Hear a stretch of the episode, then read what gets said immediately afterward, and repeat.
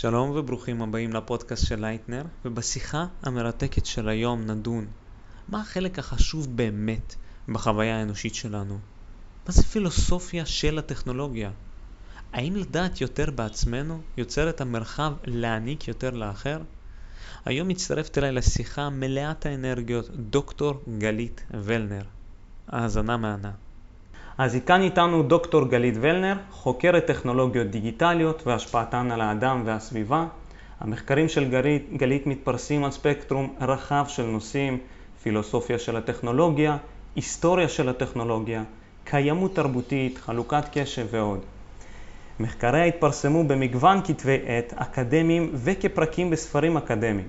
כמובן מניסיונה האישי הרב גם כתבה ספר שעליו נדון בהמשך, כמו כן עבדה שנים רבות בתעשיית ההייטק הישראלית וכיהנה כחברת ההנהלה ב-FTTH קונסיול יורופ, שזו עמותה שמקדמת פריסת סיבים אופטיים לבתים באירופה.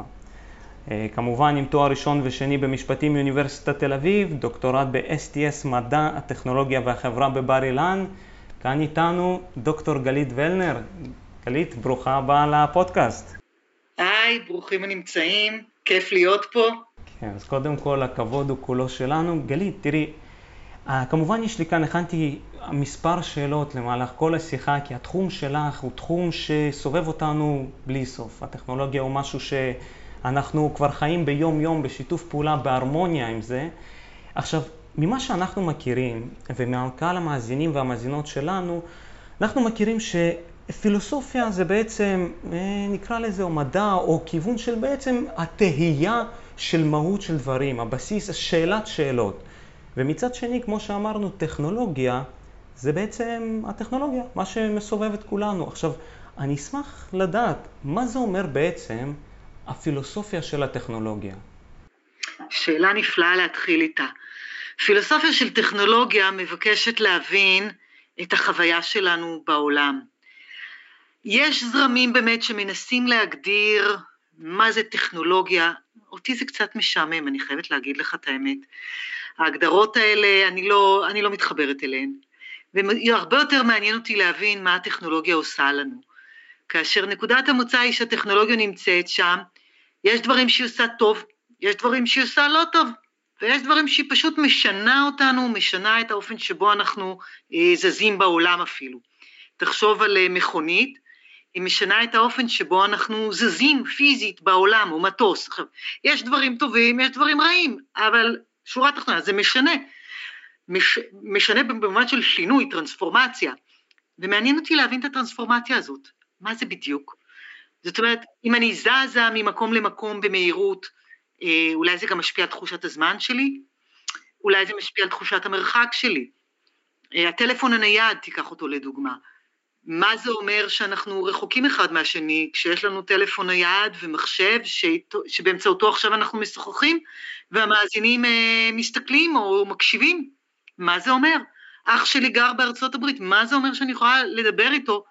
האמת, אני מדברת איתו יותר מאח שבארץ לפעמים. אז הטכנולוגיה משנה את האופן שבו אנחנו מתייחסים לעולם שסביבנו, וזה מה שמעניין אותי. לכן התחום שאני בחרתי בתוך כל הפילוסופיה של הטכנולוגיה, זה תחום שנקרא פוסט-פנומנולוגיה. שאני רק להגיד לסטודנטים שלי, שהדבר הכי מסובך בתיאוריה הזאת זה להגיד את השם של הנכון. חד משמעית, במחקר הזה ללא ספק אה, החיבור, אם, אם אינני טועה, הפנומנולוגיה עצמה היא תחום בפילוסופיה שבעצם, כמו שציינת, חוקר את ההשפעה הישירה של הסביבה על האדם בצורה כזאת או אחרת, נכון? את החוויה שלנו. תחשוב, תחשוב למשל, עכשיו אתה שותה כוס קפה, נכון? אם אתה לומד כימיה, יסבירו לך את ההרכב הכימי של הקפה, שזה נחמד, מעניין אפילו לפעמים, תלוי מי מרצה, אבל האם זה מה שמסביר את החוויה שלי? ממש לא. אני יכולה גם ללמוד בפיזיקה על טמפרטורות ומה קורה כשמקציפים את החלב ומקציפים את הקפה. אתה יודע, עם ה... כל אלה שהם כאלה מומחים כאלה בקפה. זה מסביר את החוויה שלי? אה, אה, ממש לא. החוויה שלי זה להחזיק את הספל, כל כך חשוב פתאום הספל, נכון? חוץ מכל הכימיה שמסביב, חשוב הספל, חשוב איפה אני יושבת, אני יכולה לשבת באיזה בית קפה מקסים כזה, ואז יש לי חוויה וואו, ואני יכולה לשבת באיזשהו בית קפה פחוני, לשתות מכוס פלסטיק כזאת, באיזה קפיטריה מעופשת, זה חוויה אחרת. Mm-hmm. נכון. זה לדעתי צריך, צריך לפתוח נקודת מחקר פילוסופיית הקפה גם, אה, לחקור את הנושא. לגמרי, לגמרי, זה השלב הבא בקריירה שלי. אז בעצם ממה שאני מבין, את אומרת, את מעניין אותך ומסקרן אותך, הפרספקטיבה האישית, החוויה הסובייקטיבית, איך היא משתנה יחד עם הטכנולוגיה, כאילו התפיסה... לא בדיוק אישית, לא, לא, לא, לא בדיוק אישית. אז זהו, שאני חושבת שיש לנו פה חוויות שהן משותפות, ויש דברים שקורים לנו ביחד. והביחד הזה הוא מעניין וחשוב לא פחות מהחוויה שלי שותה כוס קפה. ביחד בתור בני אדם, אני מתכוון, את מתכוונת, כן?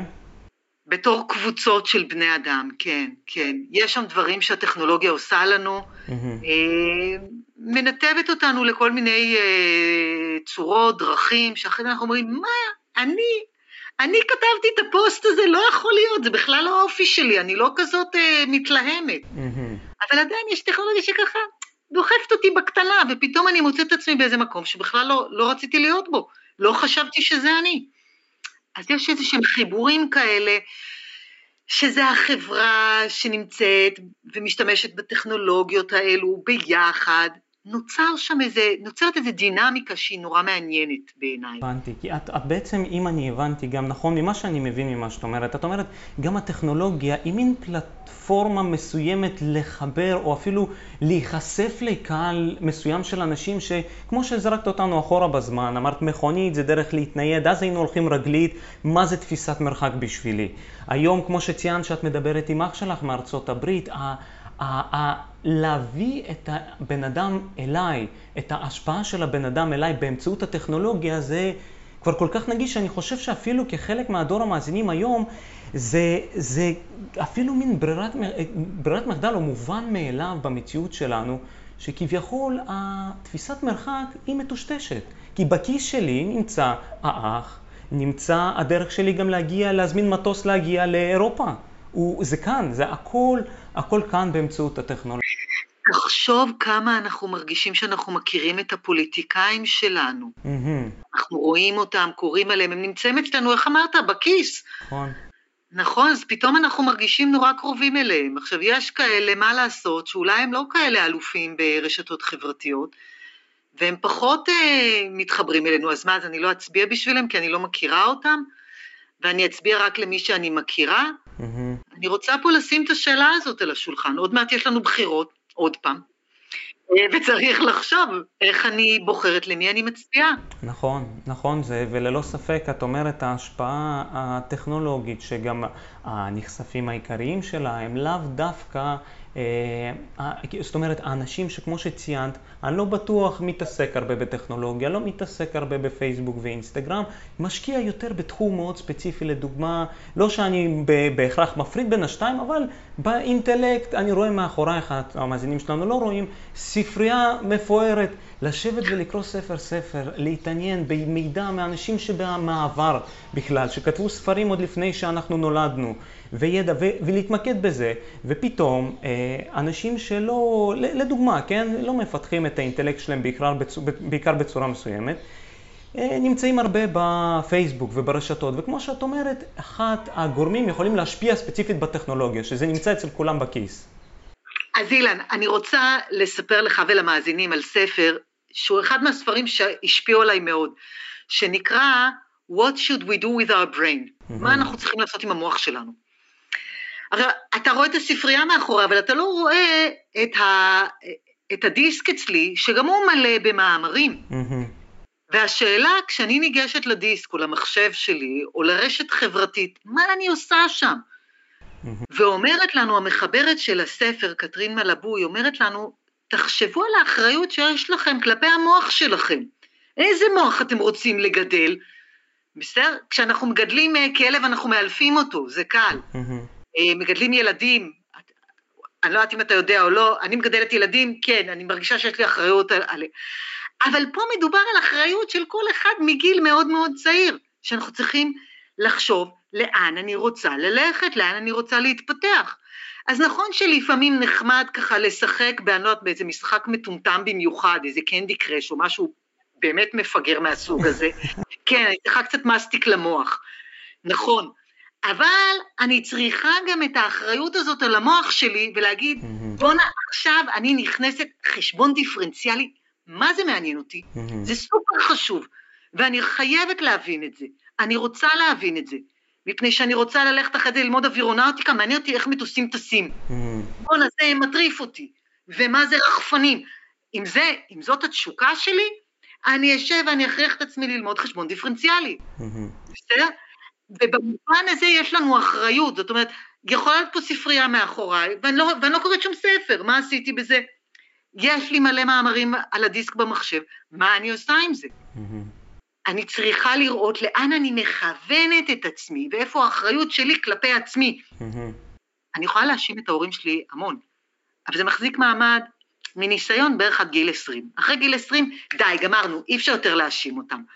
ומאותו רגע אני יכולה להאשים את עצמי. וכשהבנתי את זה אמרתי, בואנה, למה לא הבנתי את זה בגיל 15 כבר, או בגיל 12, שאין לי מה להאשים אותם. זה אני עם עצמי, ואני צריכה להיות אחראית על עצמי. זה, זה, זה מה שאני מנסה לחשוב איתו עם כלים של פילוסופיה של טכנולוגיה, ואיך הטכנולוגיה יכולה לעזור לי להגיע למקומות שלא הייתי מגיעה אליהם ככה בלי, אם רק הייתי תלויה במה שההורים שלי יגידו. אז קודם כל אני חייב לציין שזה מדהים כמה את משלבת בין השניים, שאת יודעת, את ציינת פה הסקרנות שלך, לדוגמה אווירונאוטיקה, הסקרנות הזאת היא התכונה, קודם כל המאופיינת בפילוסופיה, והטכנולוגיה ככלי להיעזר בו כדי לממש את אותה סקרנות, לתת את הפתרון, את התשובה, וזה לדעתי, זה התכונה, איך את, את יודעת, את יכולה ללמד בבתי ספר את כל המקצועות, אבל אם בבסיס את מתחילה בללמד איך ללמוד, ללמד איך להקשיב לאותה סקרנות של המוח, כמו שציינת, את אומרת, את יודעת, יש לך תשוקה, זה לא משנה, אווירונאוטיקה, אוקיי, זה מדע מורכב.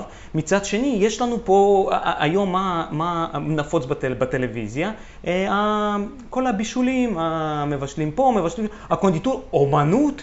אם האדם נולד עם סקרנות מסוימת, אני רואה לפעמים העולם ומלואו שאנשים מסתכלים וגם נכנסים לשם, זה הכל מגיע מאותה סקרנות. וכמו שאת אומרת, הטכנולוגיה, יש לך הרצאה מדהימה על ההצלחה של הטכנולוגיה, שאת את בעצם חילקת את ה... את ה אמרת, התייחסת לזה ככה, אמרת, אנחנו, יש לאדם לדוגמה פטיש. פטיש הוא כלי של האדם, האדם הוא באופן אינדיבידואלי, פטיש אחד לאדם אחד.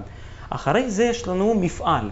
שמפעל יש שם, אה, יכול להיות עשרות, יכול להיות מאות, יכול להיות אלפי אנשים במפעל, שהוא גם מין כלי למטרה מסוימת, אה, שבעצם נעזר בהרבה אנשים. ואז יש לנו את הטכנולוגיה. שהטכנולוגיה, אנחנו רואים, אפשר להשמיע צליל, יש לנו לדוגמה הרצאה של מישהו מפורסם, את רואה את המספר מיליון צופים. מיליון צופים, זה לא נתפס, אבל מיליון צופים ומאזינים זה השפעה כל כך רחבה. וזה במילים אחרות יכול להגיד שבעצם הסקרנות שלך היום, הפתרון הוא נגיש. הפתרון זה... אבל אילן, חשוב רק לזכור שטכנולוגיות וכלים ומכונות הם לא משהו ניטרלי שנמצא שם. ואני צריכה להבין לאן הם לוקחים אותי. למשל, הטכנולוגיות שפותחו במאה ה-18 וה-19 במסגרת המהפכה התעשייתית, שחלקן הן מדהימות והן עד היום עוזרות לנו, נכון? המכונית למשל, עד היום זה עוזר לנו, המקרר שלנו, המזגן, הקיץ הזה, המזגן, נכון? המצאת המזגן, זו המצאה אדירה, אף אחד לא מדבר עליה, היא המצאה מעולה. אבל הם לא ניטרלים הכלים האלה. Mm-hmm. ואני צריכה להבין מה הם עושים בעולם, מה הם עושים לאנשים, אה, את מי זה משרת, איך זה משרת את האנשים השונים. אה, איך מיוצרים מזגנים? מי מייצר אותם? יש למשל, אה, בטלפון הנייד שלי יש שם כל מיני אה, מחצבים נדירים. איך הם הגיעו לטלפון? נכון? אולי זה, עכשיו אני קוראת בעיתון שזה עבודה של ילדים באפריקה, במכרות, בא לי למות כשאני קוראת את זה. כן. אני צריכה להבין את הדברים האלו, בסדר? זה המקום ש, שחשוב לי שאנחנו נזכור, שטכנולוגיות הן לא משהו ניטרלי ואני יכולה לגשת ובסבבה, אלא לפעמים יש להם כאלה מין אה, דחיפות קטנות, שהן דוחפות אותי לכל מיני כיוונים.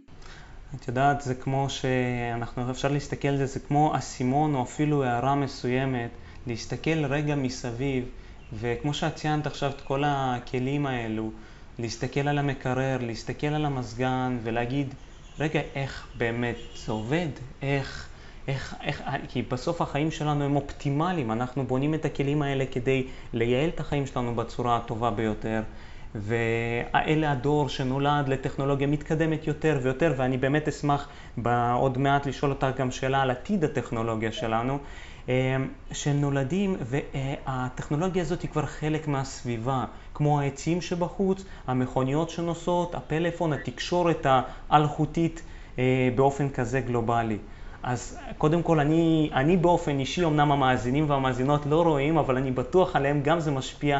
האנרגיה החיובית שלך שישר מקרינה חיוך על הפנים, והסקרנות הבריאה הזאת, היא מורגשת, אני גם מקווה שלמאזינים ומאזינות זה מועבר בצורה כזאת או אחרת. את יודעת, אנחנו יכולים לדבר, כמו שאמרת, וירונאוטיקה, וההתרגשות שלך, אבל באותה מידה, במוחו של, אפילו אם זה מאזין צעיר, שהוא מתרגש, לדוגמה, מה... אם דיברנו על סיבים אופטיים או מבנייה של אפליקציות, ואם הוא יודע להזדהות עם אותה התרגשות שלך כזאת, הוא יודע לדמיין לעצמו גם את, את הפתרון כבר. זאת אומרת, הפתרון גם אז היה תמיד קיים בספרים. אבל הפתרון הטכנולוגי, כמו שאני רואה אותו היום, אה, בפן החיובי, בוודאי, בפן החיובי, הטכנולוגיה היא במה להיחשף לכל מידע שאנחנו רוצים. ואני רק רוצה שנזכור, להזכיר לנו, יש לטכנולוגיות השפעות חברתיות, השפעות חברתיות גדולות. כשאני מפעילה את המזגן, אם אני גרה בקומת הרחוב, המזגן פולט חום לרחוב. והאנשים המסכנים שהולכים ברחוב, פתאום יש משהו שמעיף עליהם רוח חמה עוד יותר. Mm-hmm. איפה אני שמה את המזגן? איך אני מתקינה אותו? האם אני מתקינה אותו שיוציא את כל הרוח החמה על מי שעובר ברחוב או על השכנים שלי? מה אני עושה? איך אני מתקינה אותו? זה השפעה חברתית באמת קטנה. אני רוצה לחשוב על השפעות חברתיות יותר גדולות.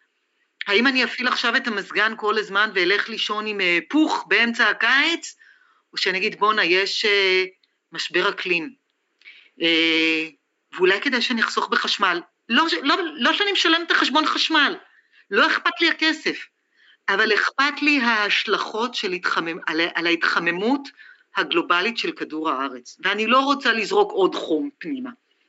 אז אני אפילו את המזגן מעט שעות ולא הרבה שעות.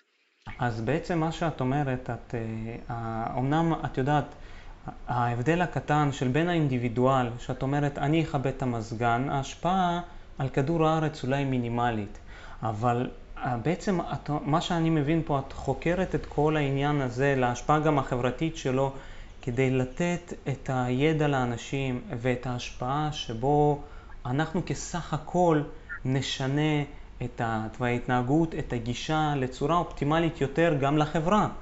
בוודאי שהשאלה איפה להתקין את המזגן כדי לא להפריע ברחוב, זה נראה משהו שהוא מובן מאליו, אבל כמו שאת אומרת פה, אה, אוקיי, בן אדם אחד מכבה את המזגן בלילה, אבל אם אני אה, אה, אשתף את המידע הזה יחד עם כולם, סך הכל ההשפעה הקולקטיבית היא תיצור פה יותר טוב לכולם. איזה איזון מסוים, איזון מסוים לטובת הכלל. אילן, זה אפילו יותר חמור בטכנולוגיות דיגיטליות. תחשוב על מילות חיפוש שאתה מכניס למנוע חיפוש. הרי אתה יודע, מנוע חיפוש לומד את מילות החיפוש שאנחנו מכניסים לו, ולפי זה הוא מסדר את המידע. אז אם אני מחפשת כל מיני דברים, נקרא להם, נקרא להם מגעילים כרגע, בסדר? בתור mm-hmm. מילה, מילה, מילה זמנית כזאת. מנוע החיפוש שלי יגיד, וואלה, זה סבבה. עובדה היא כל הזמן מחפשת את הדברים המגעילים. נכון? כן. וככל שיותר ויותר אנשים מחפשים את הדברים הלא טובים נקרא להם, אז מנוע החיפוש אומר, הוא לא יודע, טכנולוגיה, הוא מתכוונן לשם. ככה, זה האופן למשל שבו אני רואה את הסיפור של, של כלי הנשק בארצות הברית. Mm-hmm. זה מה שקרה שם. פתאום כולם הולכים עם כלי נשק והם חושבים שזה הדבר הנכון לעשות אותו. ואנחנו מסתכלים מבחוץ, אומרים, בואנה, השתגעתם? מה עובר עליכם? ילדים הולכים עם אקדחים לבית ספר? מה נהיה? מה נהיה איתכם? כמויות האנשים שנהרגים על זה. במובן הזה, אני, אני מבקשת מאיתנו לחשוב על האחריות שיש לנו כלפי הטכנולוגיות הדיגיטליות, שאיתן אנחנו כל כך הרבה. בואו ונחנך אותן כדי שהן יחזירו לנו את הדברים שהיינו רוצים לראות בעולם, ולא את הדברים הלא נעימים נקרא להם. איך לדעתך אנחנו באמצעות הטכנולוגיה אה, יכולים בעצם באמת למתן את אותם דברים או לעשות מין רגולציה על, ה, על הנושא הזה? כי אני חושב שאנחנו בתור בני אדם, אם אני הולך אה, לבסיס הפילוסופי, אנחנו בתור בני אדם, יש לנו את הפחד הבסיסי שלנו ושהוא מלווה אותנו בוודאי במהלך החיים, וזה הפחד אה, מהמוות, ה... הבלתי נמנע.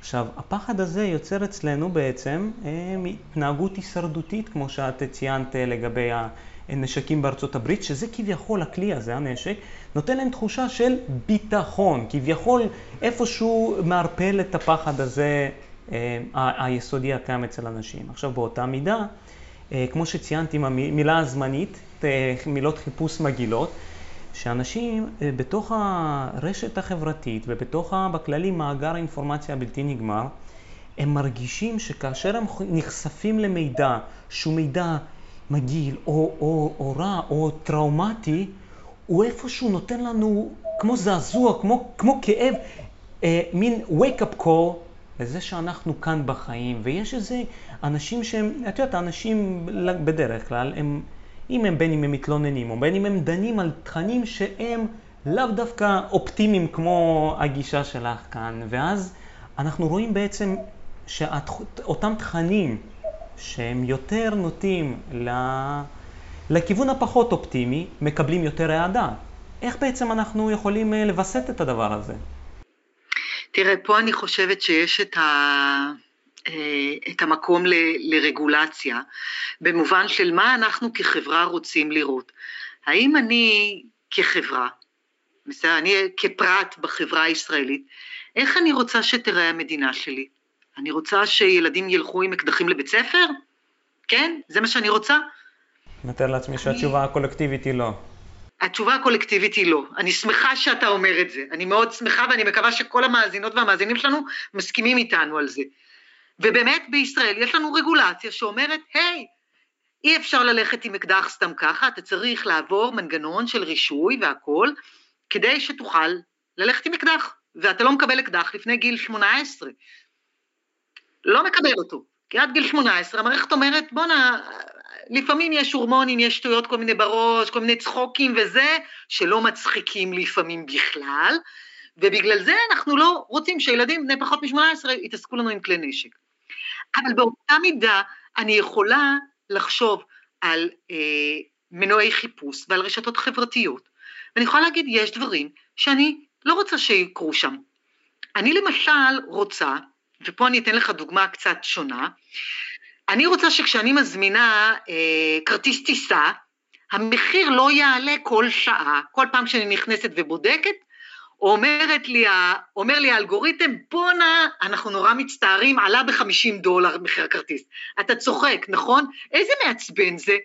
חד משמעית. הם משקרים לי בפנים, אני יודעת שהם משקרים לי. האלגוריתם הזה נבנה בצורה מרגיזה. ואני רוצה שהרגולטור יבוא ויגיד למי שמפעיל את האלגוריתמים האלה, דיר באלק, יש מחיר, תעמדו מאחורי המחיר שלכם, ואל תשחקו איתה כי היא כזאת קטנה ויושבת לה שם בבית ורק רוצה להזמין כרטיס טיסה. אז אני רוצה שהרגולטור יגן עליי, ופה נתתי באמת דוגמה מאוד מאוד צרכנית ו- ומוגבלת, אבל לפעמים אני רוצה שהרגולטור יבוא ויגיד, יש נושאים אולי, שלא צריך להקפיץ אותם לתחילת הפיד. אם אני מחפשת אחרי אה, איזשהו נושא מסוים, בסדר, סבבה, אבל למה להקפיץ לי את זה ולנסות לשכנע אותי עוד פעם ועוד פעם ועוד פעם עם אותם תכנים, גם כשאני לא ממש מעוניינת בהם. את יודעת, אה, גלית, אני בתור אה, מחנך או איש חינוך, או גם את כמובן, אני רואה פה משחק מאוזן, שבו קודם כל בוודאי אי אפשר לחלוק, אני לא חושב שהאדם נורמלי יכול לחלוק על הדברים שציינת כרגע, אבל באופן מאוזן אני מחזיר את עצמנו פחות או יותר רבע שעה אחורה, שבו ציינת שגם לך יש ילדים ואת מרגישה שלך יש את האחריות, כמו האחריות על המוח האישי שלנו, שאיפשהו זה, גם אנחנו רוצים את הרגולציה מבחוץ, אבל באותה מידה יש לנו אחריות לבוא ולהטמיע את אותם ערכים או חינוך, או אפילו את אותה פרספקטיבה לילדים כשהם קטנים, שאיתם לגמרי. צומחים ובוחרים בעצם את אה, מה לראות ומה להיחשף ומה לא. ש... נכון, נכון, נכון. כולנו ביחד במשחק הזה. אי אפשר לבוא ולהגיד רק הרגולטור יבוא ויציל אותי. לא, לא, לא, ממש לא. יש גם את האחריות שלנו, בפירוש. תודה על ההערה, אתה צודק לגמרי. עכשיו, אם כבר יצא לי לציין על את יודעת, המאפיינים שלנו בתור אנשי חינוך והכול, אה, קהל המאזינים שלנו, את יודעת, אנחנו בסופו של דבר נותנים פה את החינוך, את הידע ואת ה... ש- שזה מבחינתי, את יודעת, אנחנו אנשים פה, אנשים חיים, יש כסף, יש יופי, יש הכל, אבל ידע בבסיס שלו הוא, הוא לדעתי הוא מכיל הכל. אדם חכם נראה יפה, גם אם יכולים לחלוק עליי, זה, העיניים אומרות הכל. אבל אני הייתי שמח לדעת, את היום נותנת השראה גם לחיים האופטימיים וגם ללמידה ולסקרנות. עכשיו, לכולנו, איך אמר ניוטון, אם ראיתי מרחוק, היה זה כי ניסיתי על כתפי ענקים. והייתי שמח לשמוע גם בחיים האישיים שלך, אולי זה מי היו המורים שליוו אותך, בין אם זה בספרים או האנשים עצמם, ואולי מה, מה את זוכרת מהם? כולנו זוכרים מורה אחד לפחות, שאת יכולה להגיד, וואו, הוא, היא, הם היו סימבל בחיים שלי. הייתי שמח לשמוע קצת מה, מהחיים שלך. אה, מורה אחד, אני חושבת אה, על שני מורים דווקא. אני חושבת על אה, זוהר המורה לחשבון מכיתה ו', שהיה נותן לנו, הוא היה קורא לזה אוטובוס, שתי שורות של מספרים, וצריך להכפיל את כל השורה העליונה וכל השורה התחתונה. זה ככה היה מעסיק אותנו, מכיוון שהיינו קבוצה של ארבעה ילדים, והיינו, נורא שעמם אותנו השיעורים, זה היה מתקדם נורא לאט.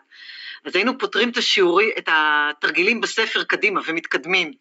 וזה היה מעצבן אותו, כי עד שהוא היה מגיע לדפים קדימה, כבר, אנחנו כבר עשינו אותם. אז הוא היה מנסה לדלג על עמודים, ואז כדי להעסיק אותנו, זה היה נותן אוטובוס כזה. זה היה התרגיל שלו. אה, וממנו למדתי לאהוב מתמטיקה, אני חושבת. איזה יופי, איזה יופי. אה, והמורה השנייה זה שרה המורה לצרפתית בתיכון, שהיא פשוט הייתה אישה נורא מפרגנת. הייתה קשוחה, כן? הייתה סגנית המנהל, והמנהלת, כן, באמת, הבן אדם החזק בבית הספר. אבל, אבל היא ראתה אותנו. זה לא שהיא נורא נהנתה להיות הבן אדם החזק בבית הספר, אתה יודע מה? אולי כן, לא יודעת. אבל, אבל גם אם כן, היא עדיין ראתה את התלמידים. וזה משהו ש, שאני חושבת שהוא נורא חשוב, גם, גם לראות את האנשים שנמצאים מולך. שאני נורא משתדלת לעשות את זה עם הסטודנטים שלי. אה, לראות אותם. אה, לפעמים אולי הם חושבים שאני קשוחה, אני לא יודעת. אה, ויש כאלה שאולי חושבים שאני בסדר. יש דעות לכאן ולכאן, אני משערת. אבל אלו הם שני השיעורים ש, שלקחתי משני, ה, משני המורים האלה. איזה. אז קודם כל זה, אני חייב לציין שזה מדהים. אה, אין ספק שחשבון ומתמטיקה הוא נושא יחד על גבו אה, מטען, הייתי אומר אפילו פסיכולוגי, שאת יודעת, אומרים, מתמטיקה זה, זה אנחנו נחשפים הרבה, שלפני שאנשים לא מצליחים במתמטיקה, אומרים, אני לא, אני לא טוב בחשיבה אנליטית, לפני זה בכלל יש מחסום פסיכולוגי, זה המקצוע עצמו שהוא הוא צריך לדעת. להיחשף אליו יפה. ו- ממש. אז קודם כל, אה, את יודעת, זה כמו שאני אומר כאן למורים ולמורות אצלנו גם בלייטנר, וזאת עובדה ממשית. את אמרת, המורה זוהר מכיתה ו'. אנחנו חוזרים כמה שנים אחורה, ככה לכיתה ו', ורק אני מציין, המחנך עצמו, האיש חינוך, הראייה של התלמיד ולעשות את הדרכים, את הלמידה בדרך יצירתית, היא נחקקת, היא משנה תודעה של הילד, והנה, אחרי גם כמה שנים, זוכרים את זה. אז קודם כל זה פנומנלי לדעתי. עכשיו, אני הייתי שמח לשאול אותך שאלה. תראי, אנחנו כרגע, אה, אנחנו נמצאים בזמן הווה, ובהווה שלנו, אנחנו כביכול בטכנולוגיה מתקדמת, יש לנו פה גישה באופן דו-ממדי, הוויזואלי, סליחה ככה על הרעשים מסביב, אנחנו עדיין, את יודעת, מקליטים מרמת גן, אז אה, אה, פעם הבאה אני אנסה להקליט מהיער השקט. בכל מקרה, אז אה, עכשיו אנחנו רואים את העתיד הקרוב, אני חושב עוד כמה שנים, שומעים את מרק צוקרברג מדבר על ה-augmented reality, שזה בעצם הופכים גם את כל הדיגיטלי, הכל למשהו עוטף אותנו בצורה תלת-ממדית, ואפילו תופס חלק בלתי נפרד מה, מהחיים, מהתפיסה האנושית, מה, הפיזית שלנו כאן. את חושבת, איזה השפעות לדעתך יהיה לזה קדימה, ככה בהשערה? אני רוצה לקחת אותנו בתשובה דווקא אחורה, ל-1974. Anarchy State and Utopia, אחד מה, מספרי הפילוסופיה החביבים. אה, הפילוסוף שכותב את הספר הזה, תכף אני אזכר בשם שלו, מדבר על אה, מכונת מציאות. הוא אומר, תארו לעצמכם שתהיה מכונה, מכונת חוויות הוא קורא לה, נוזיק, רוברט נוזיק. הוא אומר, תארו לעצמכם שיש מכונת חוויות, אתם בוחרים את החוויה, ונכנסים לתוך המכונה לאיזה שנתיים, אחרי שנתיים אתם יוצאים, אומרים כן החוויה, החוויה הזאת הייתה סבבה, זה לא סבבה, בוחרים לכם חוויה אחרת, אה, והוא אומר זה ניסוי פילוסופי היפותטי, ולפי דעתי, בדקתי עם כמה אנשים, אף אחד לא ירצה להיכנס למכונה הזאת. מסכים איתך. וכשאני עושה את הניסוי הזה עם סטודנטים, אומרים, וואלה, זה, זה המטאוורס, לא? כאילו, אנחנו נכנסים למכונת החוויות הסינתטית, וחווים שם חוויות באופן סינתטי, כאילו, מה נהיה עם, עם הרוברט נוזיק הזה? מה, מה עובר עליו? למה לא? ורוברט נוזיק אומר, יש משמעות לחיות את החיים כמו שהם, שהם לא מתוכננים. שלא יושב לו איזה מרק צוקרברג באיזה אי שם בקליפורניה ומחליט עליי, על החיים שלי. אני לא רוצה שיחליט על החיים שלי. אני רוצה להחליט על החיים שלי, אני רוצה לעצב אותם. והוא, לא רק שהוא מנסה לה, להחליט באיזה עולם אני אחיה, כבר היום עם פייסבוק, הוא קובע איזה פרסומות אני אראה. ושוב, אני חוזרת למערכת הבחירות. פלטפורמות כמו פייסבוק וכמו גוגל, ושאר הרשתות החברתיות גם, האלגוריתמים שלהם קובעים איזה פרסומות פוליטיות אני אראה. האם אני אראה פרסומות של ימין או פרסומות של שמאל? מה ישכנע אותי יותר? ואם הם נותנים לי הרבה פרסומות של ימין, אולי אני אשתכנע לימין, ואם הם נותנים לי הרבה פרסומות של שמאל, אולי אני אשתכנע לשמאל. זאת אומרת, הם פה עובדים על, ה, על הרצון הפוליטי שלי. ובסופו של דבר, אחר כך כשאני מצביעה בבחירות, אז מה, אני אצביע לפי מה שמרק צוקרברג ישב שם במשרד שלו והחליט עליי שאני אצביע? אנחנו מסוגלים לחשוב על זה בכלל בלי להתעצבן? אני לא יודעת, אותי, אותי זה נורא מרגיז. אה, ומאוד הייתי רוצה לחשוב איך אנחנו נמנעים מכאלו השפעות. יש הרצאה מאוד יפה של גיא רולניק, שמראה איך מרק צוקרברג אה, רצה לרוץ בבחירות בארצות הברית. אה, המזל היה שמזלנו, בפוקס יצא לנו, שפרשת קיימברידג' אנליטיקה התפוצצה, ובסוף קיבלנו את דונלד טראמפ. אוקיי. אני כבר לא יודעת מה עדיף, בסדר, אבל עובדה, הבן אדם רצה לתרגם את הכוח הטכנולוגי ואת הטונות כסף שהוא עושה, לכוח פוליטי. זאת אומרת, כוח פוליטי יש לו משהו שמאוד מאוד מאוד מושך אנשים. וכסף זה מאוד נחמד, אבל בשלב מסוים יש כמה מהם שרוצים לתרגם את זה לכוח פוליטי. ככה אני רוצה את הפוליטיקאים שלי? או אולי אני רוצה פוליטיקאים שאכפת להם ממני ולא אכפת להם מכוח לשם כוח? את יודעת, יש, יש פילוסוף אחד שאני מאוד נוטה לאהוב, אה, קוראים לו אלן ווטס. עכשיו הוא באופן תיאורטי הוא מספר, הוא אומר בפועל תפקידו של הנשיא, כי הוא מדבר אה, בארצות הברית, הוא אומר תארו לכם שלא הייתם יודעים מי הנשיא, לא הייתם יודעים מי הוא. כל מה שהוא היה עוסק בו זה רק בעבודה שלו. רק במה שהוא צריך לעשות, ולא בחשיפה. מדע. בדיוני, כן, זה ו... באמת מדע בדיוני. כן, ללא... סליחה, ושהוא עושה מה שצריך לעשות ושאכפת לו מהאזרחים. כן, נכון? כן. תראי, כן. אני אגיד לך יותר מזה, יש מקומות כמובן אה, שבהם, בוא נגיד מי שעומד במקום שלו, הוא צריך להיות שם, כמו שלדוגמה, אתן לך דוגמה צרפת, לדעתי ששר החינוך שם, אה, הוא כמובן עם דוקטור בפילוסופיה, אני, אני, צר לי אם כל המידע הוא לא מדויק על המילימטר שנים או הכל, אבל אני יודע שהוא שם לב שיש איזושהי התקדמות, כמו שאת יכולה להבין עם הטכנולוגיה, יש אנשים נוטים ללמוד את מדעי המחשב יותר. את יודעת, כמו שציינת גם, עם הכוח, עם, ה, עם הכסף מגיע גם איזשהו סוג של תחושה של סיפוק, כי אנחנו לא, לא כולנו מונעים, כמו שאת אומרת, מהסקרנות. כסף ניתן למצוא בכל מקום, זה נראה לי לשיחה אחרת, אבל הסקרנות היא המנוע הבריא ביותר, אבל בכל מקרה הולכים למדעי המחשב, לטכנולוגיה והכל, והוא רואה יש דעיכה בפילוסופיה ככלל, ואז הטמיע את הפילוסופיה כמקצוע חובה בבתי ספר. עכשיו אני באופן, כמו שאת אומרת, תמים, כמו עם הסיפור עם הנשיא, מתפלל שהפילוסופיה תהיה מקצוע חובה בבית הספר. אבל היא חייבת להשתנות לפני זה, אילן. להשתנות? היא לא יכולה להישאר כמו שהיא עכשיו. אי אפשר ללמד, אה, איך אני אגיד את זה, פילוסופים שזמן המדף שלהם פקע, אה, שעבר זמנם. אה, הרבה מאוד אה, מהשיח הפילוסופי היום לצערי זה שיח פילוסופי שהוא היסטוריה של פילוסופיה, שזה נורא מעניין, כן, אבל לא מעניין את כולם, ולא תמיד רלוונטי למה שאנחנו עושים כאן ועכשיו. Mm-hmm. עכשיו, יש הרבה פילוסופים שאומרים, אנחנו מוכנים לקרוא רק פילוסופים שכבר מתו. מי שחי לא שווה. שזה מזעזע בעיניי, אבל תאמין לי, תאמין לי אילן, יש יותר מדי כאלה, זה הרוב. ואני, שאני אומרת, אצלי בכיתה לומדים בעיקר פילוסופים חיים, mm-hmm. חוץ מבהתחלה מרקס והיידיגר שהייתי חייבת, בסדר?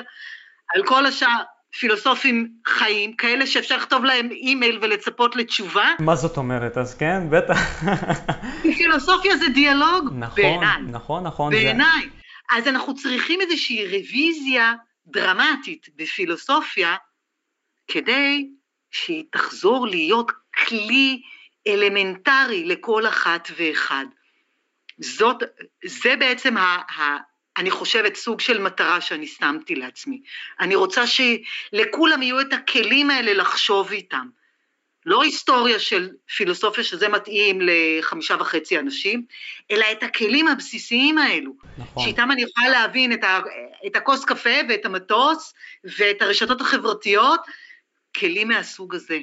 זה מה שאני מנסה להביא. נכון, לתת, לתת בעצם את הכלי לילד, אני אומר ילד כי אני חוזר לבית ספר, לשאול את השאלות. לא לתת לו את התשובה ואת זה ששאלו, אלא לתת לו את העוף באופן טבעי לשאול. עכשיו, רציתי לשאול אותך, מלבד פעם אחת שבכל השיחה אמרנו את המילה רגולציה, אמ, את עשית תואר ראשון ושני במשפטים. ואנחנו כרגע מדברים כבר כמעט חצי שעה, קצת מעל חצי שעה על פילוסופיה. הייתי שמח לדעת איך בעצם עשית הטרנזקציה הזאת ממשפטים לפילוסופיית המדע, איך, מה, מה הוא המסלול? טוב, נתחיל, אז נתחיל מההתחלה. כשהתגייסתי לצבא, אה, הלכתי לממר"ם, לקורס תכנות. עניין אותי נורא מחשבים. אה, זה משהו ש, שחשבתי שצריך אה, לדעת, צריך להבין אותו. אה, וקורס תכנות נראה לי כמו הדבר הכי טוב שאפשר לעשות, זה כמו מין, אה, זה כמעט שווה ערך לתואר ראשון בעיניי, אני רואה את ה... עד היום יש שם דברים שלמדתי שמשרתים אותי מבחינת ההתמצאות שלי והכול.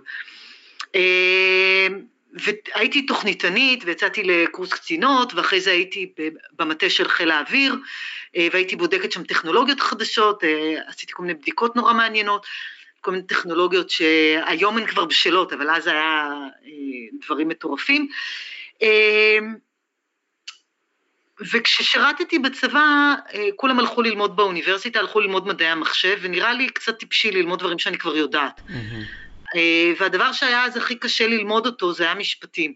אז החלטתי שאני הולכת לנסות להתקבל ללמוד לימודי משפטים באוניברסיטת תל אביב, ובאמת התקבלתי. היה אז מסלול ערב, שהיה, שהלימודים היו מתחילים בשעה ארבע אחרי הצהריים, אז הייתי בצבא עד חמש, ומארבע, והייתי רצה מהר מהר לאוניברסיטה, ובארבע מתחילה ללמוד. איך עשיתי את זה? הייתי מתחילה לעבוד בשבע לפעמים, היו ימים שהייתי מדלגת על השיעורים. כאילו זה היה ימים שהייתי יוצאת מהבית באיזה שש, שבע בבוקר, חוזרת באיזה שמונה, תשע, עשר בלילה. אה, זה היה תקופ... שנים מאוד אינטנסיביות, אבל אני מאוד נהניתי מזה בדיעבד. ובמשפטים אה, היה לי חשוב להתמחות בתחום שנקרא קניין רוחני, כי חשבתי שאם אני אבין אה, פטנטים וזכויות יוצרים, אז אני אבין איך, אה, איך טכנולוגיה עובדת בעולם שלנו, איך היא מתפתחת בעולם, איך אנחנו שולטים בה ואיך היא שולטת בנו. בעצם זה שווה ערך לקניין רוחני בצורה כזאת, זה לא... זה קניין רוחני, בדיוק, כן, זה כן. לא מה שאתה לתפוס אותו, זה לא פיזי. התמחיתי בקניין רוחני, עבדתי אפילו איזה כמעט שנה במקצוע, ואז חבר מהצבא קרא לי לסטארט-אפ שלו, אה, ונשאבתי לשם. אה, תוך כדי כבר עשיתי את התואר השני במשפטים, גם בקניין רוחני, על סודות מסחר. כתבתי אצל אחד אה, דניאל פרידמן, שלימים נעשה שר המשפטים. ובסדר, אמרתי, אוקיי, אז יש לי תואר שני במשפטים, סבבה, אבל אני, אני, אני בהייטק, אחרי זה עברתי לחברה גדולה בשם ECI, וכשהחבר'ה מסביבי, שוב, הלכו ללמוד תואר שני, כולם הלכו ועשו MBA, אמרתי, מה, אני עבדתי בשיווק, מפה לשם התגלגלתי שם לשיווק, לשיווק בינלאומי, אסטרטגיה, כאלה דברים, ידעתי לקרוא דוחות כספיים, למדתי את זה לבד, ואז הסתבר שבמנהל עסקים, בואנה, זה מה שהם לומדים לעשות, לקרוא דוחות כספיים. ואמרנו כבר, אני לא אוהבת ללמוד דברים שאני כבר יודעת, זה משעמם, אז אמרתי שאת זה אני לא הולכת ללמוד. אה, אבל עדיין רציתי ללמוד משהו, לא, לא ידעתי מה, ויום אחד, איזה שבת, קראתי ראיון עם אה, פרופסור ענת בילצקי על תרבות דיגיטלית באוניברסיטת תל אביב. כל יום ראשון הלכתי במשרד, אמרתי בואנה תרבות דיגיטלית, תרבות דיגיטלית, תרבות דיגיטלית, תרבות דיגיטלית. חזרתי הביתה, מיד כתבתי למייל. יום שני בבוקר אני מקבלת טלפון ממנה, אה, בואי, בואי לשיחה אצלי ביום שלישי, אני רוצה לדבר איתך על, הלימ... על המשך הלימודים שלך. שיניתי את כל היומן, העפתי את כל הפגישות, יום שלישי בבוקר, טררר, דהרתי לאוניברסיטת תל אביב, וענת בילצקי אומרת לי, עם הקורות חיים שלך את uh, יכולה ישר ללכת לדוקטורט, את לא צריכה תואר שני בכלל. לכי תעשי דוקטורט, לכי תדברי עם זה ועם זה. בקיצור, הלכה, עוד הלכתי ודיברתי עם עוד כמה אנשים מפה לשם, מצאתי את התוכנית למדע טכנולוגיה וחברה באוניברסיטת בר אילן, שהייתה, אולי עדיין, אני לא יודעת, מקום מאוד מיוחד, מקום, קהילה של דוקטורנטים שיושבים וחושבים, חלק חושבים על מדע, שזה דברים שקצת פחות עניינו אותי, אבל חלק חושבים על טכנולוגיה.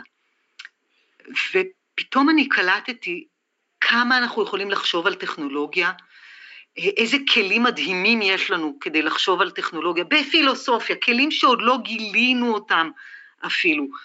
אה, קראתי איזה שני פילוסופים צרפתים בשם דלז וגואטרי, קראתי אותם, אני הבנתי אותם באופן אינטואיטיבי לגמרי. ואז לשמחתי, אה, מי שהסכים להנחות אותי היה פרופסור דון איידי מ State University of New York, שהוא אבי הפוסט פנומנולוגיה, אה, ויש קבוצת חוקרים, אנחנו היום אנחנו כבר יותר מכמה עשרות, אולי כבר איזה מאה, וואו. אנחנו, כן, כן, אנחנו מכל העולם, ואני מקווה שבקרוב יהיו עוד כמה ישראלים חוץ, חוץ ממני, שאני לא אהיה הישראלית היחידה, mm-hmm. אלא שיהיו עוד כמה, כבר זה מתחיל, מתחיל לאט לאט להתגבש. יש המון הולנדים ודנים. נראה לי אישו, אישו השיח הוא סך הכל כלל אנושי, זאת אומרת, אה, שגרירה ישראלית, אבל האישו הוא חופף בין כולם. לגמרי, לגמרי, הם חברים טובים שלי, אנחנו מבינים אחד את השני, זה לא יאומן, אתה יודע, אנשים אה, אני לא, לא גדלנו באותה תרבות ועדיין אנחנו מבינים אחד את השני באופן כמעט אינטואיטיבי. זה ממש מדהים, זו קהילה מקסימה, באמת, זה מהקהילות האקדמיות, אמרו לי שזה נדיר, שאין הרבה כאלה, אבל זה כמו מין, אה, אני אוהבת לחשוב עליהם בתור משפחה אינטלקטואלית שלי.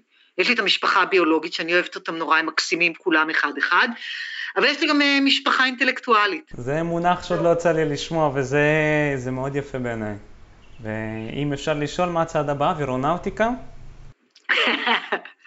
לא, לשם שלחתי את הבת שלי, היא לומדת וירונאוטיקה. אה, ואחיה לומד אה, הנדסת מכונות עם התמחות ברובוטיקה. הטכנולוגיה היא זורמת בדם. כן, כן. לא, כן, אבל זה דווקא מהצד של בעלי, לא, לא ממני. אה, מה הצעד הבא? אני חושבת שהמקום הבא שמעניין וחשוב אה, זה מה עושות לנו טכנולוגיות של מה שנקרא אינטליגנציה מלאכותית. טכנולוגיות שמנסות להחליט באופן אוטומטי אה, על, עלינו, על סמך נתוני העבר. כרגע זה, זה בעיקר על סמך נתוני העבר, הן אוספות המון המון נתונים עלינו, דאטה, ועל סמך הדאטה הזה, על סמך העבר, הן עושות סוג של אקסטרפולציה מאוד מאוד מתוחכמת ומחליטות על העתיד. שכמו שאתה מבין, זה בעיניי סופר בעייתי. מה, אני לא יכולה להמציא דברים חדשים? אני כבולה בעבר שלי עוד פעם ועוד פעם? היה סרט כזה שהגיבור כל בוקר קם לאותו בוקר, לא, אני לא רוצה לקום לאותו בוקר, אני רוצה כל פעם שיהיה לי משהו חדש, משהו אחר. והשאלה איך אני עובדת עם הטכנולוגיות האלו כדי לבנות כל בוקר את הבוקר החדש והאחר הזה, ואיך אני מתמודדת עם הטכנולוגיות, איך הטכנולוגיות האלה עוזרות לי להתמודד עם בעיות סופר חמורות שיש לי כאן ועכשיו. למשל בעיית ההתחממות הגלובלית, למשל בעיית ההקצנה, למה אנחנו הולכים ומקצינים בדעות שלנו במקום להתחבר אחד לשני, אנחנו רק מפתחים שנאה אחד כלפי השני, למה זה קורה, איך זה קורה ואיך להילחם בזה, איך להילחם בפייק ניוז, מה זה בדיוק הפייק ניוז, איך אפשר אולי לסמן אותם, כאילו כל עוד זה בסבבה וכל מיני דברים אה, משונים, מצחיקים, אה, ביזאריים שקראתי בסדר, אבל שאני לא אקח אותם יותר מדי ברצינות. ואת רואה את עצמך שואלת את השאלות האלה, את הבינה המלאכותית לפתרון? לא, ממש לא, ממש לא, אבל אני רוצה שהבינה המלאכותית מבחינתי, בינה מלאכותית שהיא תעשה את כל העבודה השחורה. לאסוף את כל הנתונים המשעממים ולעשות כל מיני ניתוחים אה, ש... בואנה, למי יש כוח? אני רוצה רובוטים שיעשו את כל העבודות המשעממות והמעצבנות. אני רוצה רובוט שירחוץ את הרצפה, היום כבר יש לנו את זה. נכון. כי לא בא לי לשטוף רצפה, אני לא אוהבת לעשות ספונג'ה. אבל סבתא שלי אמרה שהיא אוהבת לעשות ספונג'ה, אני לא אוהבת לעשות ספונג'ה. אני רוצה רובוט שגם, שגם יגט את הבגדים, כי לפעמים נחמד לי עם בגדים כאלה מגועצים כאלה, ניטי ניטי כאלה. נכון. אה, ולפעמים אפילו אני אומרת לעצמי, אולי תהיה מכונה שתוכל אה, לסרוק את כל הספרים שמאחוריי ולהשתיל לי את זה למוח. כן. נכון? כי אני לא תמיד זוכרת. קודם כל זה מדהים וכן, זה מתחבר מאוד לזה שאת אומרת שבעצם אני רוצה את הבינה מלאכותית שתהיה לי ככלי לעזר. לא נכון. כ... לא, את יודעת, כמו שאומרים שאילון מאסק עכשיו הוא עושה את הניורולינק, שהוא רוצה להטמיע את זה יחד עם המוח. אני, לדעתי, אני לא נוירולוג בשום צורה, אבל אני חושב שהמוח שלנו הוא לא כמו פשוט בינארי, נוירולוגים יורים פה, הוא יותר אם כבר דומה לבינה מלאכותית אנלוגית. זאת אומרת, מי, את יודעת, הניורונים לא באות, זה לא אפס או אחד, כמו שהמחשב. נכון. כמה שהמחשב לא יהיה מורכב או קוונטי, זה, הוא, לא, הוא לא יבוא ויחליף את המהות, נכון. מה שהיצירה יצרה כאן כבר. אני אגיד לך רק משהו ככה אישי, את אה, אמרת עם הספרים שייכנס לתוך המוח. אני למדתי, יש, יש לי איזה ספר שאני מאוד מאוד אוהב, אה, שיצא לי לקרוא אותו בילדות, אה, של וולס די ווטרס, זה סופר מ-1917, כתב ספר שהרבה על, זה הייתי אומר אפילו אולי פילוסופי, הוא מוגדר שזה לא פילוסופי, קוראים לו The Science of Getting Rich. לא ניכנס, זה לא ספציפית, כן, זה, אני אגיד לך, זה ספר שהוא לא מטאפיזי, הוא ספר מבריק. הוא כל כך קטן, אבל כמו שאיינשטיין אומר, הגאונות היא בפשטות, לא צריך לכתוב 800 נכון. עמודים. אה, עכשיו, נכון. מה אני למדתי מהדבר? אני כשקראתי אותו והתחברתי לסופר וקראתי אותו מהלב, היה לי אח- אחרי זה, אחרי כמה שנים נסיעות, אמרתי אני רוצה לשחזר ושמעתי אודיובוק. אה, במילים אחרות, זה מישהו מקריא לי את הספר. והתבאסתי, התאכזבתי. הוא לא הקריא את הספר כמו שאני הקראתי אותו לעצמי. כן. האהבה והחיבור, כל זה, זה... אני עזבתי את האודיובוק, אמרתי תודה, נתתי את הכסף לאמזון, שיישאר אצלם, בסדר, שאתו יעשה אותי טיסה לחלל, הוא עושה גם דברים נראה לי בסוף טובים, אבל את הספר הזה, עם כל הכבוד, אני אקרא בעצמי. נכון, זה כן. נכון. וללא ספק, תראי, הבינה המלאכותית, אה, מדברים על זה הרבה, שאנחנו צריכים לעשות את הצעדים מהר מאוד, כי הטכנולוגיה, שזה יצירה שלנו, זה אינטליגנציה שאנחנו יצרנו. אם, ה, אם ה, נקרא לזה האנושות היא יצירה של הטבע בצורה כזאת או אחרת, לא ניכנס לזה, אבל, אה, והיא אינטליגנטית בצורה אחת, הטכנולוגיה עצמה היא יצירה שאנחנו בראנו והבאנו לפה. והיא מתקדמת מאוד מאוד מהר, וככל שבאמת, כמו שציינת, נשתמש בה ככלי עזר, לא כתלות. אנחנו בעבר אם היינו רוכבים על סוס, ולא יודע, והסוס, השארנו אותו בצד, היינו יכולים ללכת ברגל. אז אנחנו לא יכולים להסתמך על זה שהפלאפון והבינה המלאכותית יעשו את הכל בשבילנו, רק את מה שאנחנו רוצים. ואני נכון. אפילו, יצא לי באופן אישי לחוות את זה, שככל שאני שם לעצמי יותר תזכורות בפלאפון ובמקומות כאלה אחרים, אני שוכח אותם יותר. אני כבר שמתי את זה כתלות בטכנולוגיה. ונתתי לעצמי אתגר לזכור כמה שיותר, וזה זה עובד, זה מצוין. אני מאוד אוהב להתחבר חזרה לעצמי, אני מאוד אוהב את הפלאפון, אבל מנסה כבר בתקופה האחרונה לבודד אותו ככלי עבודה בלבד. לא מהותנו. זה... עכשיו, רציתי לשאול אותך, בחקר שלך, הוא, אני, אני רואה את הפרספקטיבה שלך היא עלינו בתור בני אדם, היא לא רק גלית ולנר, שמי אני והאינטראקציה, כמו שאת אומרת, לכבות את המזגן בלילה. אנחנו בתור בני אדם וההשפעה שלנו, והייתי שמח לדעת איך את רואה בעצם את תחום העיסוק שלך כ, כ, כתרומה לאנושות במחקרים ובתוצאות המחקר וקדימה גם. אה, הרבה קולגות שלי מתעסקים עם אה, התחום שנקרא האנתרופוקן. אוקיי. אה, תוכלי להרחיב מה זה אומר? האנתרופוקן זה אומר העידן הגיאולוגי שבו האדם הוא זה שמשפיע על הגיאולוגיה של כדור הארץ. מה אנחנו יכולים לעשות, מה אנחנו צריכים לעשות כדי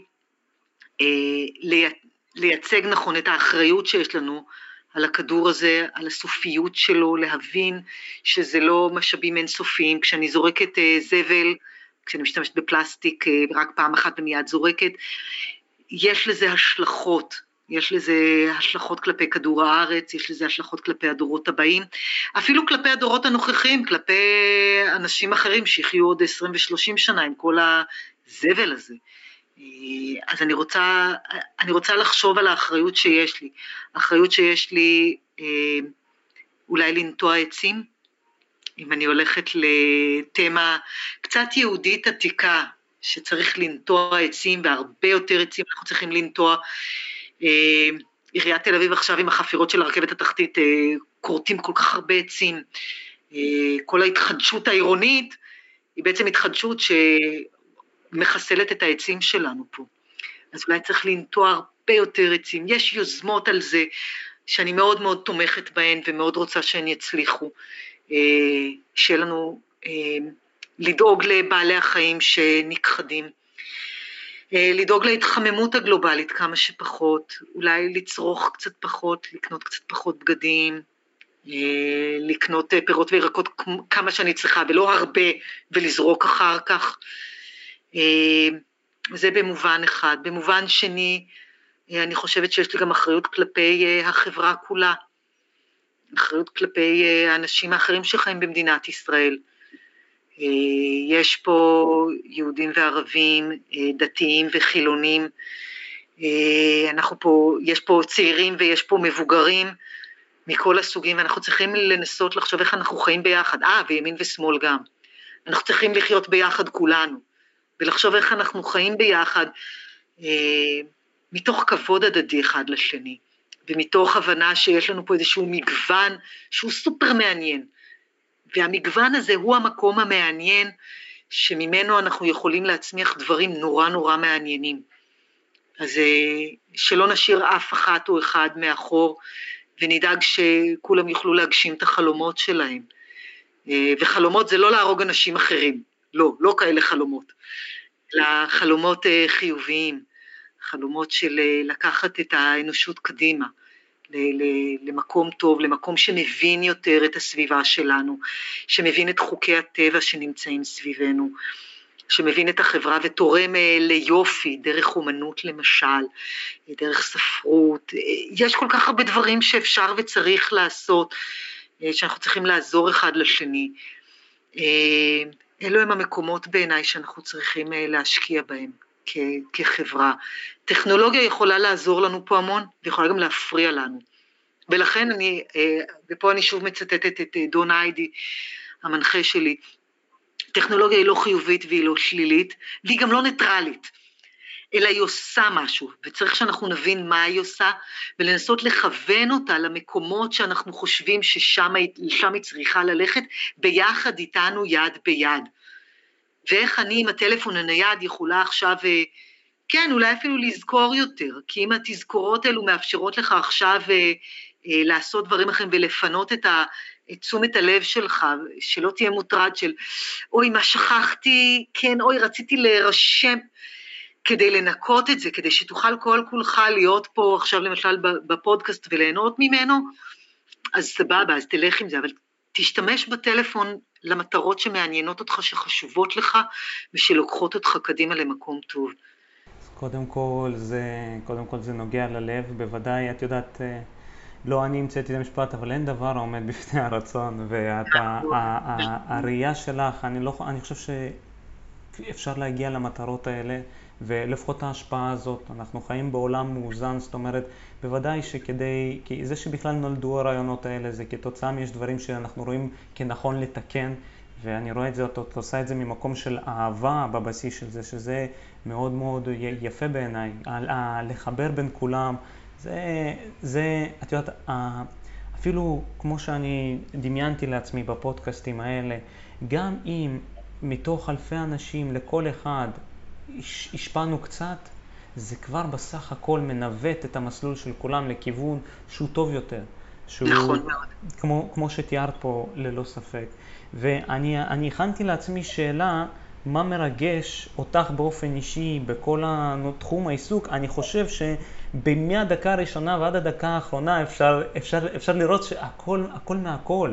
בעצם נכון. עצם, עצם המטרה הקולקטיבית הזאת, שהיא בפרספקטיבה אנושית, לבוא ולגבש בין כולם, אה, אני רואה את זה, אני, אני חייב בוודאי, בוודאי להזדהות איתך עם הדבר הזה, אני, זה, זה אין ספק ש... תראי, אנחנו, הייתי אומר אנחנו, כי אני חולק, אה, זה אותה מחשבה לשנינו, אה, לא, לא הרבה עושים את זה, אבל זה מספיק מעט אנשים שיובילו דבר אחד שהוא גדול. נכון. כמו שאנחנו מגלים בדברים האלה. עכשיו הייתי, באמת ציינת פה עם הפלאפון, חזרת אליו, והספר שלך, uh, ואני אעשה ברשותך את המאמצים להקריא את השם, Post-Phenomenological Analysis of Cell Phone. אה, נכון. הוא ספציפית מתייחס על ההשפעה של הטלפון הסלולרי, כי זה, זה עכשיו, זה איבר, זה איבר חיצוני לגוף שלנו.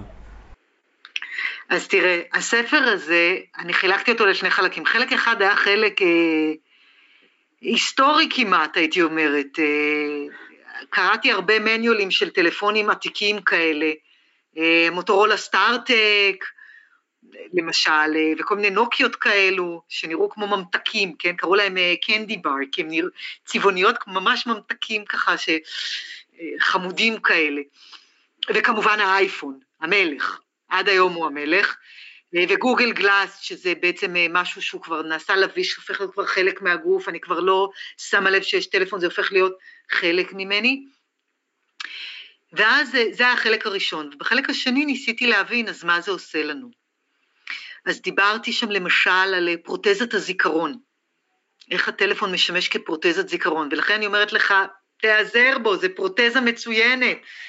אל, ת, אל תטרח לשנן מספרי טלפון, יש משהו שזוכר אותם, את כל הרצף מספרים האקראי הזה, תנצל את זה. אם אתה רוצה לשנן מספרים, תשנן למשל פאי, 3.17, נכון? זה מספר הרבה יותר משמעותי לשנן אותו ולזכור אותו. אה, דיברתי, אה, עוד מושג שניסיתי לתבוע אותו, זה היה wall window, אה, קיר חלון.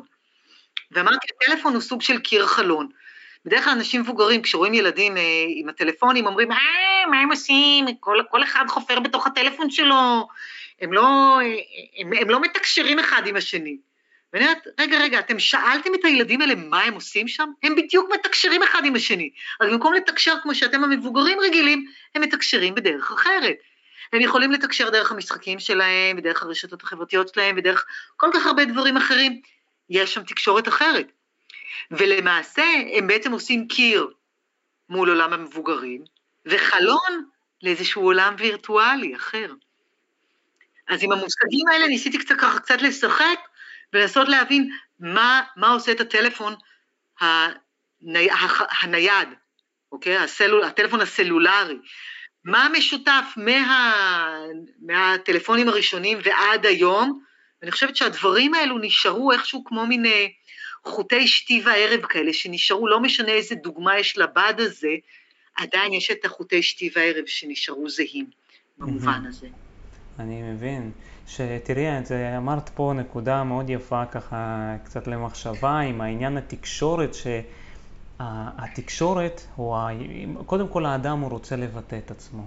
ובתקשורת זה שני אנשים שמבטאים את עצמם ומעבירים רעיונות בסופה, בסופו של דבר בדרך כזו או אחרת, באופן מילולי בדרך כלל, כמו שאנחנו עושים עכשיו, או כמו שציינת עם הילדים והמשחקים, ואני אפילו יצא לי לשמוע ולחשוב על זה, שהיום גם ספקטרום הרגשות והדיאלוג עצמו הוא משתנה בעולם הווירטואלי. היום יש לך רגש, ואת הרגש את מבטאה באימוג'י. אם יש לך, אם את, עשה לך משהו טוב, אז יש לך אימוג'י צוחק. אם עשה לך משהו מאוד טוב, אז יש לך אימוג'י נקרע מצחוק. את יודעת, שתי טיפות. והדברים, האייקונים האלה, הם מין אפילו סימבל לתקשורת, שפשוט זה, זה איפשהו, זה עוד, עוד שפה, עוד שפה שלנו. זה, שזה פשוט, זה, תראי, זה מדהים, זה יצירה שלנו. אין ספק שגם אני, וכשאני אסתכל על הנכדים שלי, ואני מקווה שהם לא יסתובבו עם איזה משהו על הפנים אה, ככה בעולם וירטואלי, אבל, אה, אבל אני חושב שגם אז יהיה יצירה אנושית, בין אם זה טכנולוגית, או אני, לאן שהעתיד יביא אותנו, שאני אגיד, אוקיי, אני עכשיו בשלב, כמו שציינת, קיר וחלון שלהם למציאות שלהם, אבל אני... מקבל את זה שזה גם משהו מהדור הבא, ורק מאחל לטובה שאנחנו כבני אדם נעזר בכלים האלה לטובתנו ולטובת הכלל. לטובתנו אני אומר קודם כי לטובתנו זה לטובת הכלל. זה לא אגואיסטי להגיד שהאדם, אם הוא הולך וקורא באנציקלופדיה, או הולך וקורא באינטרנט ולומד וחוקר, הוא מתעשר מבפנים מבחינת הידע, ואז יש לו גם יותר לתת לעולם. כי אנחנו בסופו של דבר, מה אנחנו? אנחנו, גם אם זה מאגרי אינפורמציה, אנחנו דרך לקבץ אינפורמציה ולהעביר אותה. הרי הידע שסיפקת לנו היום זה ידע של שנים ש... איך אני אגיד, לא מצומצם, אבל, סליחה על הרעשים, אה, ידע שבעצם עשו לו קומפרס לרצף של מילים משפטים, והניסיון חיים שלך בכמה משפטים, את העברת לנו פה תובנות שהן מבריקות. אמ, ומכאן אני הייתי רוצה לשאול אותך, יש עוד איזה נקודה או כל דבר שתרצי גם להעביר לקהל המאזינים, שאני חושב שבזמן הקצר הזה למדו ממך הרבה, שתדעי. זה לא רק המילים, זה גם, את יודעת, לפעמים אותו אדם, שתי אנשים יכולים להגיד את אותו המשפט, אבל מבן אדם מסוים זה נחקק, ו... או שאיך אומרים הפסיכולוגים, שוב, אני לא, לא יודע את האחוז המסוים, אבל אומרים התקשורת היא רק אחוז מסוים זה המילים. השער הם, ה, הם האנרגיה, השפת גוף והכל, וגם באופן אודיטורי ניתן לשמוע ולהרגיש את זה. אז הייתי שמח לשמוע אם יש לך עוד איזה משהו שהיית רוצה ככה לשתף עם קהל המאזינים. על העתיד שלהם, תראי, יש לנו פה ילדים גם שמאזינים לפודקאסט, ילדים בבתי ספר, שמסתכלים קדימה ואומרים, אני רוצה ללמוד באקדמיה, אני רוצה לעשות איזה תואר. איך אני בוחר? מה אני בוחר בעצם קדימה? איך אני מסתכל על זה? אם יש לך איך להנחות אותם בצורה כזאת או אחרת. וואו, שאלה מעולה. הלוואי וידעתי. אה, אני לא יודעת, צריך ללמוד את הדברים שאנחנו, כמו שאמרתי, שאנחנו עוד לא יודעים, אה, לנסות להבין מה קורה סביבנו. לפעמים יש אה, תחומי דת שאנחנו אפילו לא יודעים על קיומם. למשל יש תחום שנקרא אנתרופולוגיה, מדע האדם, שבארץ אה, יש, יש כאלה שעוסקים בו, אבל אני חייבת להודות שאני לא שמעתי, אם הייתי שומעת על זה כשהתלבטתי מה ללמוד, כנראה שאת זה הייתי הולכת ללמוד. מפני שמנסים להבין איך בני אדם הגיעו לאן שהם הגיעו היום, לא, לאו דווקא בצורה היסטורית, עם איזה טכנולוגיות למשל, איך אנחנו נעשים מה שאנחנו עכשיו. בקבוצה הזאת הבינלאומית שלנו יש הרבה אנתרופולוגים, אה, והם מנסים להבין אה, למה אני הולכת עם אה, שעון דופק כזה, ומה זה אומר, איך אני חושבת על עצמי, כשיש לי מין דיוקן אישי שהוא לא כמו דמות שאני מסתכלת עליה במראה, אלא בעצם זה אוסף של מספרים שמוצגים לי בצורה גרפית יפה כזאת. מה זה אומר, מה, מה, מה זה אומר עליי כשאני מסתכלת על עצמי דרך המספרים האלו. אמ, לחשוב על, להסתכל על תחומים אה, שהם לא אה, the usual suspects, החשודים המיידיים. אם כולם הולכים ללמוד כלכלה, אם כולם הולכים ללמוד מדעי המחשב, תחשבו אולי יש משהו אחר לא פחות מעניין, אולי סטטיסטיקה דווקא נורא מעניין, או מדעי הנתונים, אולי ביולוגיה, אולי רפואה, אולי אה, פסיכולוגיה ואולי משפטים, אני לא יודעת. אבל תנסו ללכת, אם כולם הולכים לצד אחד בקמפוס, תלכו לצד השני. מפני שיכולים להיות שם דברים סופר מעניינים, אולי דווקא עבודה סוציאלית הכי מעניין אותי. אני מנסה אה, אולי להגיד סקרנות בצורה אחרת. אבל אה, לפעמים אה, קצת לא ללכת עם הזרם, עם כולם, אלא ללכת על הדברים האחרים האלה. איך, איך, אני לא יודע מי אמר את זה, אבל הוא, אני לא זוכר את האדם, אך הוא אמר, אל תנסה להיות מישהו אחר, כי כולם כבר דפוסים. תהיה אתה. כמו שאת אומרת, הסקרנות אצל האדם אצלו, יש לו כל אחד משהו משלו. כל אדם הוא יצירה אומנותית בפני עצמו. אין שתיים, נכון. אין שתיים גלית ולנר, אין שתיים, אני מקווה, אולי צריך למצוא אותו את אילן, אבל, אה, אבל נכון. סך הכל, כל אדם הוא היצירה שלו, כן. הדבר השני הוא לא לוותר גם. זה הדבר השני. אם אני החלטתי שאני רוצה ללמוד רפואה, אל תוותרי. תדאגי לשפר את הציונים, או למצוא מימון ל- ללימודים, או איזה מכשול שזה לא יהיה, אבל תלכי ותילחמי על זה. אל תוותרי, כי אוי, זה נורא קשה. אה, במסגרת הפוסט-דוקטורט שלי קצת אה, למדתי על, על אושר, מה זה אושר. ולהיות מאושרים זה לא שהכל הולך בסבבה ואני על איזה אי יווני שם בטן גב. לא, זה לא עושה את האושר. אני אהנה מהבטן גב אחרי שנקרעתי כל השנה והרווחתי את החופשה הזאת. אני אהנה ממנה הרבה הרבה יותר. זאת אומרת, לפעמים אני צריכה דווקא את הקושי כדי לחוות את האושר באמת. ואותו דבר גם עם ציונים. אני אתאמץ, אני אציא ציונים טובים, אני הרבה יותר אהנה מזה. יהיה לי תחושת אושר הרבה יותר גדולה. סיפוק גם אה, אולי הייתי אומר על זה, זה כביכול... סוג, כן. יש, זה הזכרת, זה מונח, יש ספר שקוראים לו אנטי פרג'ייל, צר לי שוב פעם, אם הייתי לא משתמש בפלאפון אולי הייתי זוכר, ההיפוקמפוס היה עובד יותר טוב, אבל אה, ה antifragile זה מונח שתפס אותי ככה, שהוא מתאר דברים בטבע שבעצם יש fragile, שביר, יש, אה, נקרא לזה אולי solid, קשה לשבור אותו, אבל יש antifragile, שזה antifragile זה כשבאים לשבור אותו, הוא הולך ומתחזק. ואם אנחנו מסתכלים נגיד על השריר שלנו, שכדי לפתח את השריר, אנחנו, הוא נקרע בהתחלה, הוא ניזוק, נכון. ואז הוא מחלים ונהיה חזק. אז מה שאת אומרת זה בעצם, אתה רוצה את השמחה, תעשה את, המ... תעשה את המאמץ, את הצעד הראשון, ואז, ואז השמחה, כביכול ההחלמה, השיפור, היא עוד יותר.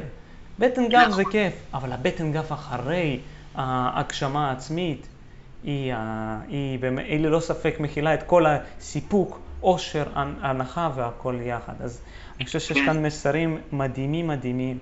גלית ולנר, אני קודם כל מודה לך אין סוף, ואני מודה יותר על הזכות אה, לנהל איתך את השיחה ולהכיר אותך כ- כבן אדם.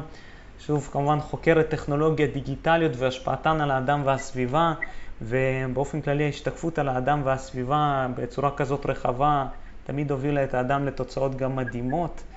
אמ, אני, תודה היא מילה קצרה, אם היה מילה שיכולה להביע הערכה בצורה אה, עוצמתית יותר, הייתי נעזר בה. אבל... תודה על השיחה, אילן, ותודה על הפלטפורמה, הייתה שיחה סופר נעימה ו... וכיפית, וכיף לדבר איתך. תודה, תודה. העונג כולו שלי. אחלה, באמת היה כיף גדול. תודה, תודה, תודה שהזמנת אותי. סיום, ציטוט של הסופר דניאל דפו. גדולה אמיתית היא להיות אדון לעצמך. ועל כך אני אומר שמסע גילוי עצמי הוא מסע אינסופי, והידע יוצק מצפן לצעידה נכונה קדימה. ואנחנו ניפגש בפרק הבא.